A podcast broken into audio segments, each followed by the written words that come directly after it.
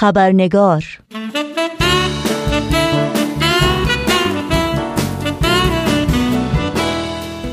دوستان و دوستداران خبرنگار با خوش آمد به شما نوشین آگاهی هستم و خبرنگار این چهارشنبه رو تقدیم می کنم قبل از اینکه با میهمان امروز خبرنگار به بخش گزارش ویژه برنامه امروز بپردازیم نگاهی گذرا داشته باشیم به پاره از سرخطهای خبری در برخی از رسانه های این سو و آن سو و فراسوی ایران زمین. هشدار سازمان عفو بین الملل درباره اعدام قریب الوقوع سه کودک مجرم در ایران محمد کلهور برزان نصرالله در زندان رجایی شهر و شایان سعیدپور در زندان سنندج در معرض خطر اجرای حکم اعدام قرار دارند. سازمان عفو بین الملل می‌گوید هر نوع فعالیت مدافعان حقوق بشر در ایران جرمنگاری می شود تداوم نقض حقوق شهروندی دراویش و رفتار غیرانسانی با دراویش زندانی در زندانهای جمهوری اسلامی ایران و وضعیت اسفبار زنان زندانی در زندان قرچک و رفتار خشونتبار ماموران با این زندانیان از جمله سرخطهای خبری برخی از رسانه ها در روزهای اخیر بودند.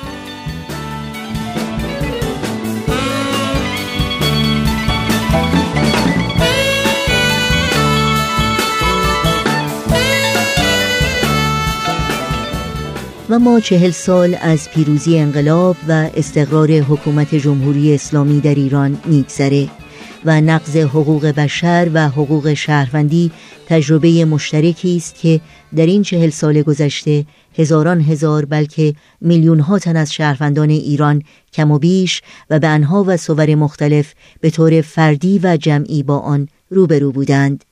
به خصوص اقلیت های دینی از جمله پیروان آین باهایی جامعه صلحجو و صلحخو که از آغاز پیروزی انقلاب اسلامی در ایران فجیعترین و رقتبارترین موارد نقض حقوق بشر از جمله تبعیض، محرومیت، سرکوب و آزار و اذیت را تجربه کرده و همچنان تجربه می کنند. در مورد نقض حقوق شهروندی پیروان آین بهایی در طی چهل سال جمهوری اسلامی در ایران گفتگویی داریم با آقای دکتر فرهاد ثابتان استاد دانشگاه و سخنگوی جامعه جهانی بهایی در آمریکا. با هم به دکتر فرهاد ثابتان خوش آمد میگیم و گفتگوی امروز رو آغاز می‌کنیم.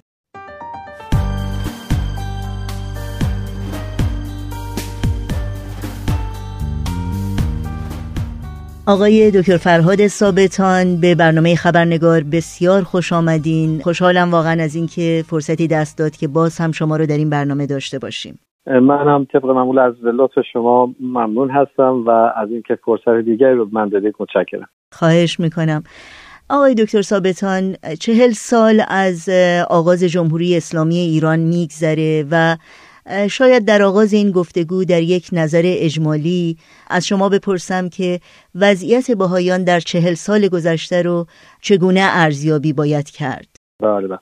من خیلی خوشحال میشم در این مورد با شما صحبت کنم و فقط می‌خواستم این رو تاکید بکنم که با کمال تاسف سرکوب باهایان و جمعا آین باهایی فقط البته محدود به چهل سال گذشته نیست از آغاز پیدایش این آین متاسفانه با مشکلات زیادی از طرف دولت و از طرف پیشوایان دینی مواجه شده ولی در چهل سال گذشته این سرکوب و این اذیت و آزاری که به بهاییان رفته به مراتب متاسفانه شدیدتر بوده. و از آغاز انقلاب اسلامی اگر ما شروع بکنیم می‌بینیم که با یک نوع تهاجم فرهنگی و اقتصادی و البته انسانی به وجود اومد برای جامعه باهایی به طوری که اعضای نهادهای انتخابی باهایی بوده شدن دستگیر شدن یا زندانی شدن و یا اعدام شدن متاسفانه. و به طور کلی تشکیلات آین باهایی از طرف دولت به طور رسمی منحل شد.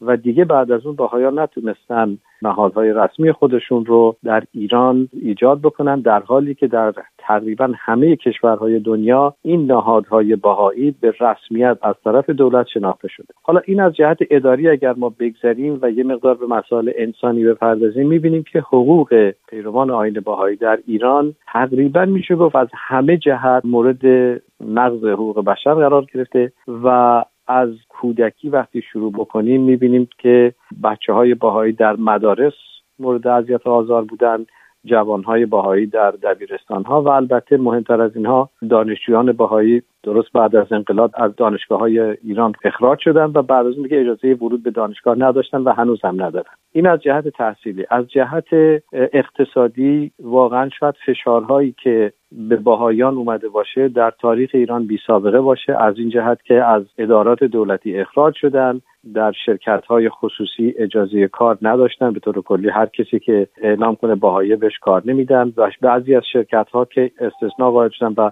باهایان استخدام کردن به اونها فشار آورده می‌شد و حتی اگر باهایان به کسب و کار خصوصی مشغول می شدن مغازه های اونها بسته می‌شد و هنوز هم داره بسته میشه به دلایل مختلف. حالا آخرین دلیل در چند سال اخیر این است که چون باهایا تعطیلات رسمی خودشون رو رعایت می‌کنن و مغازه رو تعطیل می‌کنن دولت با این مخالفت می‌کنه و اصلا میاد مغازه رو برای همیشه پلم می‌کنه و میبنده.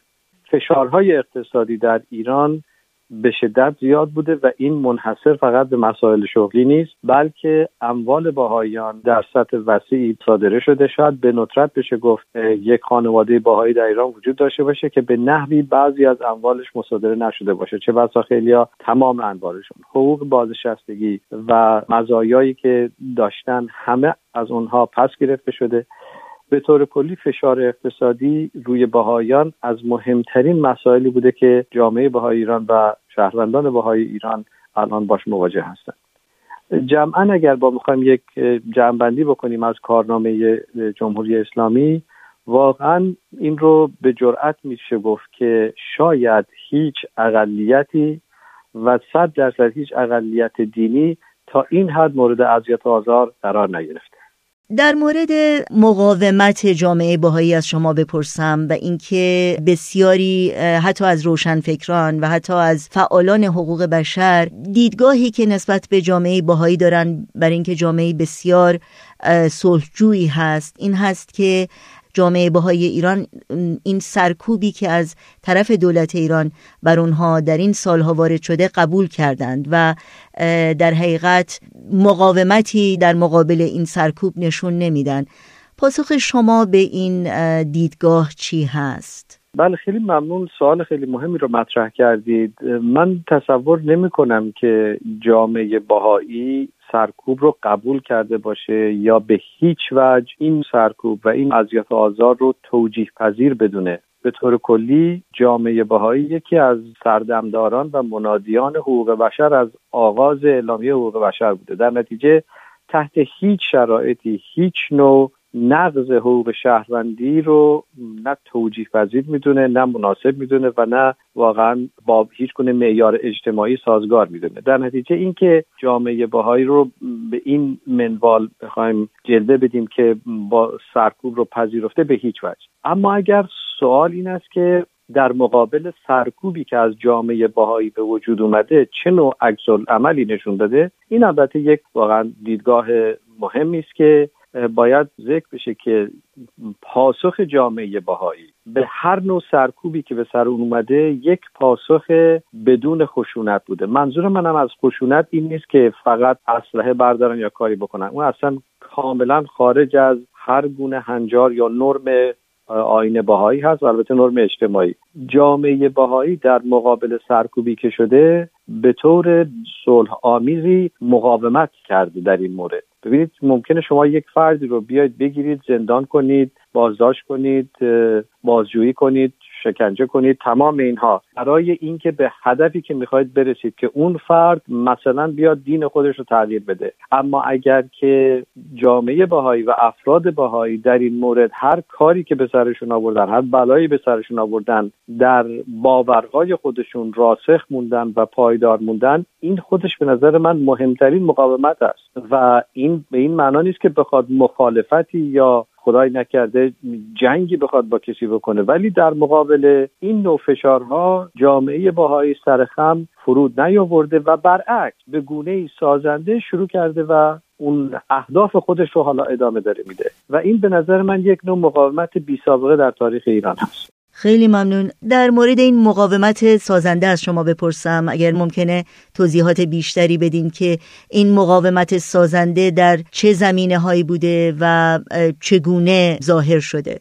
ببینید مثال های متعددی وجود داره و واقعا نمی‌خوام وقت شما خیلی گرفته بشه ولی در آغاز عرایزم عرض کردم که مثلا در آغاز انقلاب برای دانشجویان باهایی محدودیت های ایجاد شد. خب الان من تصور می‌کنم اگر هر جامعه دیگری بود توی خیابون ها میریختن تظاهرات می‌کردن شاید به زد و خورد منجر می‌شد ولی جامعه باهایی هیچ کدوم از این کارها را نکرد. و از اونجا که مسئله آموزش و تعلیم و تربیت در آین بهایی حائز بسیار اهمیت بسزایی هست جامعه بهایی خودشون تصمیم گرفتن که حالا که اجازه ندارن وارد دانشگاه بشن و به طور رسمی تحصیل کنن به طور غیر رسمی و خصوصی در منازل خودشون شروع می‌کنن تحصیل کردن. یعنی اون اساتیدی که از دانشگاه اخراج شده بودن به دانشجویانی که از تحصیل محروم بودن شروع کردن درس دادن. و این آنچنان موفقیت آمیز بود که به صورت یک فعالیت اجتماعی غیر رسمی ادامه پیدا کرد. و هیچ مخالفتی هم با هیچ نهاد رسمی دولتی به وجود نیاورد. با وجود اینکه متاسفانه دولت چندین بار سعی کرد که حتی این مقاومت سازنده و این راهکار خصوصی رو هم جلوشو بگیره و نظر باهایان تحصیل بکنند جامعه باهایی بسیار سعی کرد که مواظب باشه پازیر قوانین ایران نگذاره و به هیچ وجه مخالفتی با قوانین مدنی ایجاد نکنه. اما اینکه از یک جامعه خواسته بشه که تو اصلا حق یادگیری نداری حق تحصیل نداری این مخالف با هر گونه طرز فکر پیشرفته اجتماعی هست و جامعه باهایی نمی‌تونست اینو قبول کنه. در نتیجه این نوع تحصیل به صورت خصوصی و غیر رسمی ادامه پیدا کرد و هنوز هم ادامه داره. و انواع چیزهای دیگه. جامعه باهایی از مشاغل دولتی برکنار شدن سعی کردن به مشاغل خصوصی رو ببرن. وقتی در مشاغل خصوصی باشون مخالفت شد سعی کردن مغازه های خصوصی باز کنن. وقتی مغازه های خصوصی بسته شد سعی کردن به کارهای دیگری برسن که هیچ گونه ضرری به کسی نرسونه. اما در مقابل هیچ کدوم از اینها با وجود اینکه از جهت قانونی استیناف دادن به مراجع دولتی رجوع کردن که این نحوه رفتار با جامعه باهایی به هیچ وجه وجه قانونی نداره ولی به هیچ وجه به مخالفت خشونت آمیز دست نزدن و هیچ وقت علیه هیچ حزبی و هیچ گروهی قیام نکردن. خیلی ممنونم. در این چهل سال ما اتهامات زیادی از جانب حکومت جمهوری اسلامی علیه بهایان شنیدیم. اتهاماتی مثل جاسوسی اقدام علیه امنیت ملی و اتهامات بیشمار دیگری. ولی با وجود تمام این اتهامات و با وجود تمام فشارهایی که بر جامعه باهایی بوده تمام محدودیت هایی که برای جامعه باهایی در ایران وجود داشته. ما شاهد یک تغییر در دیدگاه توده مردم ایران نسبت به باهایان بودیم. دیدگاهی که روز به روز مثبتتر و با همدردی و حمایت بیشتر همراه بوده. نظر شما در این مورد چیه و تا چه حد این حمایت و این همدردی از طرف مردم کوچه و بازار مردم عادی ایران اهمیت داشته برای جامعه باهایی در ایران و همینطور جامعه جهانی باهایی. بله ببینید چهل سال از آغاز انقلاب تا کنون کوچکترین مدرک معتبر محکم پسندی ارائه نشده که باهایان جاسوس هستند. باهایان در امنیت ملی ایران خلالی ایجاد کردند. باهایان خلاف منافع ایران قدمی برداشتند. تمام این اتهاماتی رو که در دادگاه های بیشمار علیه شهروندان بسیار زیادی از باهایان آورده شده کوچکترین مدرک قانونی برای اون وجود نداشته. چون اگر می داشت در چهل سال گذشته حداقل یک یا دو نمونهش رو ذکر می‌کردن. اتهامات البته فراوان شایعات وسیع و گسترده و فراوان و متاسفانه اطلاعات غلط و نادرست و کاذبی که مطرح کردن بیشمار هست و این جای شکی درش نیست و بهایان بیگناه واقعا به طور ناعادلانه به زندان افتادن. اما نکته مهمتری که شما بهش اشاره کردید این است که به طور کلی نفس این اتهامات سرشت این اتهامات آنچنان بی اساس و آنچنان غیر معقول بوده که اتفاقا همین باعث شده که شمار بسیار زیادی از هموطنان ایرانی به حمایت از بهایان بپردازند.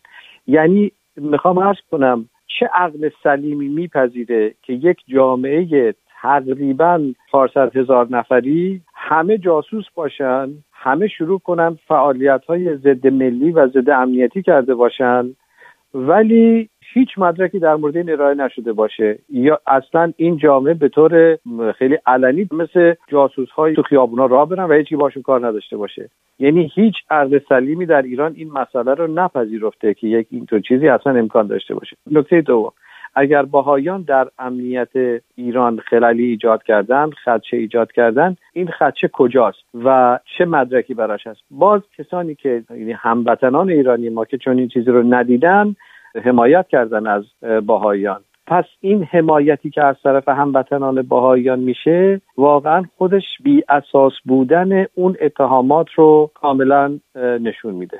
و نکته مهمتر از این واقعا این است که حمایت هموطنان ایرانی از باهایان ورای اینکه اونها خودشون شاهد بودن که این اتهامات بی اساسه رفتار و کردار باهایان رو در ایران دیدن. همسایه ها کسانی که با باهایان خرید و فروش کردن. در جامعه باهایی به طور کلی دارم عرض می‌کنم افرادی رو دیدن که اونها هم مثل هر ایرانی دیگه می‌خواد در اون کشور زندگی بکنه می‌خواد به اون کشور خدمت بکنه می‌خواد به هموطنانش خدمت بکنه و جز خیر و توسعه برای ایران آرزویی نداره. و این رو به رأی العین دیدن به چشم خودشون چون این مسئله رو حس کردن. و این هم البته عامل دیگری بوده که هموطنان ایرانی ما واقعا با تشکر قلبی از یکی که اونها از جامعه باهایی حمایت کرد.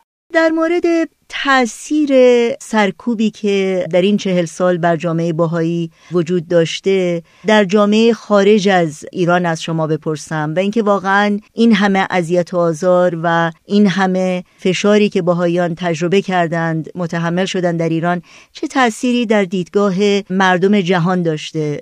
برای پاسخ به این سوال من یک پیشینی رو باید عرض بکنم و اونم این است که پس از اینکه واقعا فشارهای زیادی روی جامعه باهایی گذاشته شد باهایان به طور کلی چون معتقد به حکومت قانون هستند اولین کاری کردن به مراجع دولتی رجوع کردند که بتونن از خودشون دفاع کنن به هر حال دادخواهی کنن و بتونن یک نوع عدالت نسبی ایجاد کنن متاسفانه هیچ کدوم از این تظلم خواهی و دادخواهی به هیچ جا نرسید. و البته جامعه باهایی مجبور شد که به مراجع بین المللی در خارج از ایران رجوع بکنه. و این باعث شد که اتفاقا جامعه باهایی که در خارج از ایران هستن در کشورهای مختلف هستن بیشتر شناخته بشن و یک نوع همدردی و حمایت بین المللی برای جامعه جهانی باهایی به وجود بیاد. یعنی از سازمان ملل گرفته از پارلمان های مختلف پارلمان اروپا پارلمان کانادا پارلمان انگلستان استرالیا و جاهای مختلف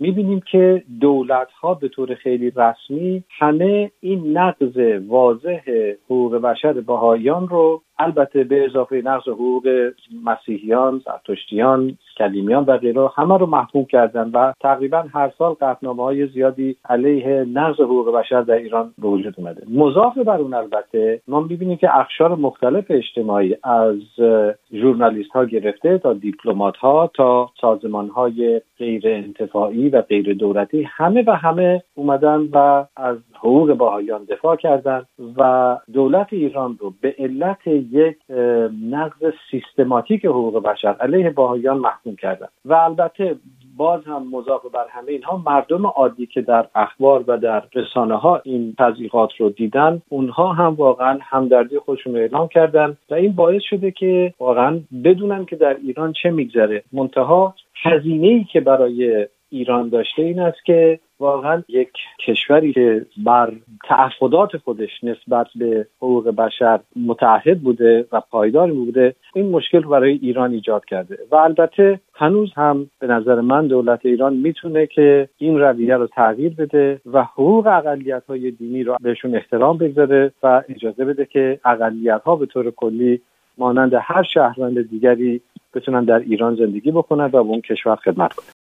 در پایان این گفتگو چه امیدی باید داشت به آینده و اینکه شما امیدوار هستید که چه تغییر بزرگی رو در ایران ببینید نسبت به وضعیت جامعه باهایی؟ امید من البته این است که همطور که از کردم دولت ایران به تعهدات خودش عمل بکنه و در میساقهایی که امضا کرده پایبند باشه. ولی شاید آنچه که بیشتر باعث امیدواری من هست. واقعا پشتیبانی و حمایت شهروندان ایران هست هموطنان ایرانی ما هست که از هزارها سال گذشته ایرانیان جمعا معتقد به این بودن که بتونن از هر قوم و قبیله و نژادی که باشن با هم زندگی کنند یعنی واقعا ایران یک سابقه درخشانی در مورد احترام به حقوق دیگران داره و حیفه که یک چنین تاریخی رو ما بخوایم الان خدشدار بکنیم. چه امید من بیشتر به شهروندان ایران هموطنان ایرانی ما هست که همیشه حقوق دیگران رو مد نظر داشتن و هنوز هم دارن و دارن از کسانی که حقوق انسانیشون سلب شده حمایت می‌کنن. خیلی ممنونم آقای دکتر فرهاد ثابتان از وقتتون و اطلاعاتی که با ما در میون گذاشتیم خیلی ممنون از شما. وقت سکوت مرگ در هم شکنی. وقت سکوت مرگ در هم شکنی. بیداد تو را بلند فریاد کنی. امروز که کشته ستمت خرمن شد. امروز که کشته ستمت خرمن شد. بر خرمنت آتش عدالت فکنی. بر خرمنت آتش عدالت فکنی.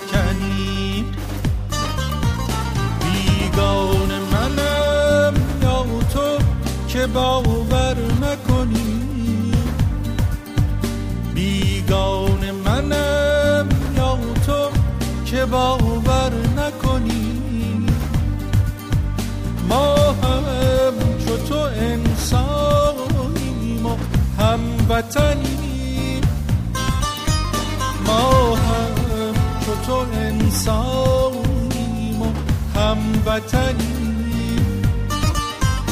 از حد گذرانده ستم را و هنوز از نیشتر تو داغ دل تازه کنی. از حد گذرانده ستم را و هنوز از نیشتر تو داغ دل تازه کنی.